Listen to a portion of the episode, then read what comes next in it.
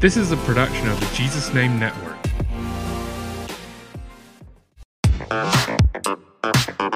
Welcome to That Pentecostal Podcast.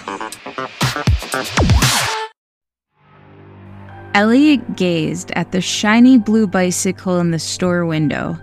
He wanted that bike for himself.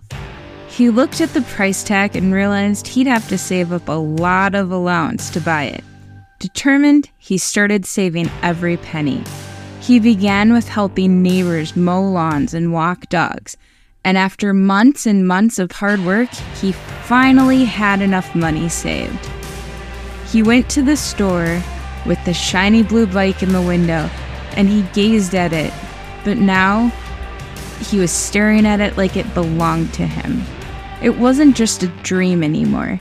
He walked in and he started to feel nervous. He's never paid this much for something by himself before. His knees started to shake.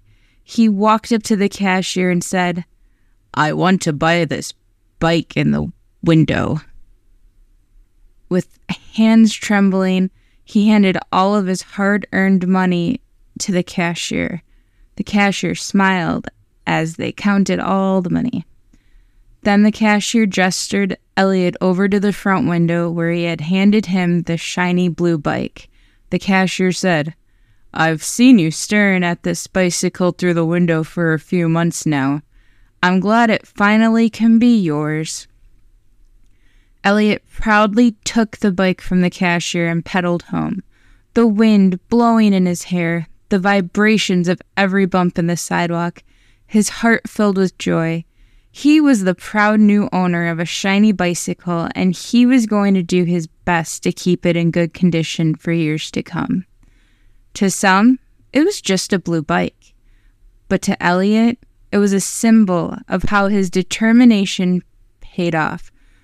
When something means a lot to you, the amount of work it takes to save up for it is worth all the sweat and tears. When you set your heart on a goal, it's worth the work and time invested in reaching it. We have all been like Elliot and had our eyes on a shiny object. We never argue about the value of an item in a store, especially when there's only one of them. We accept the price and we're willing to pay it. So, why do we question the value of ourselves? Did you know that there's only one of you in the whole entire world that's exactly just like you?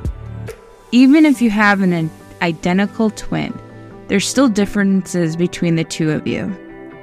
But there's only one of you, so that makes you rare.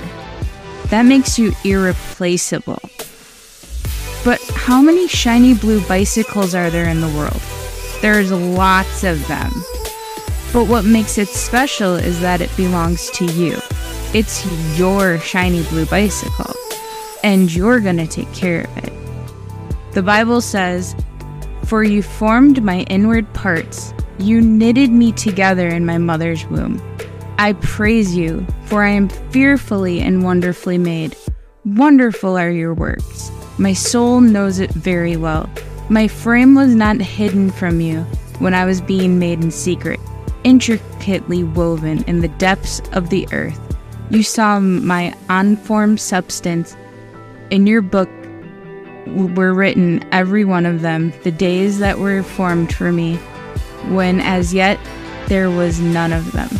How precious to me are your thoughts, O God, how vast is the sum of them. That was Psalm 139, verses 13 through 17. If God put all these things into consideration when creating you, you're obviously special to Him. You're His shiny new thing. He's the proud owner of you.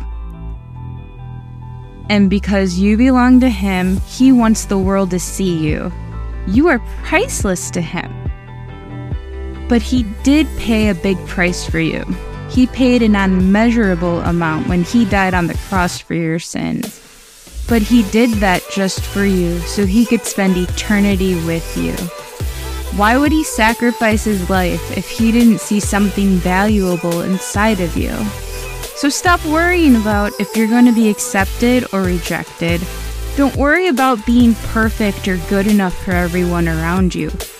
You're so valuable exactly how you are that God thinks you're worth dying for.